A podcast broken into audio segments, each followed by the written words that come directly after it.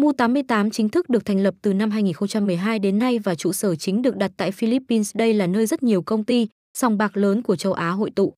Nhưng mãi đến năm 2020 sân chơi mới chính thức ra mắt tại nước ta với nhiều ưu điểm hấp dẫn cùng hệ thống game đa dạng đầy đủ thể loại đang hot. Tính đến nay cổng game đã có gần 11 năm hoạt động và tại Việt Nam là gần 3 năm nên lượng thành viên tham gia khá đông đảo.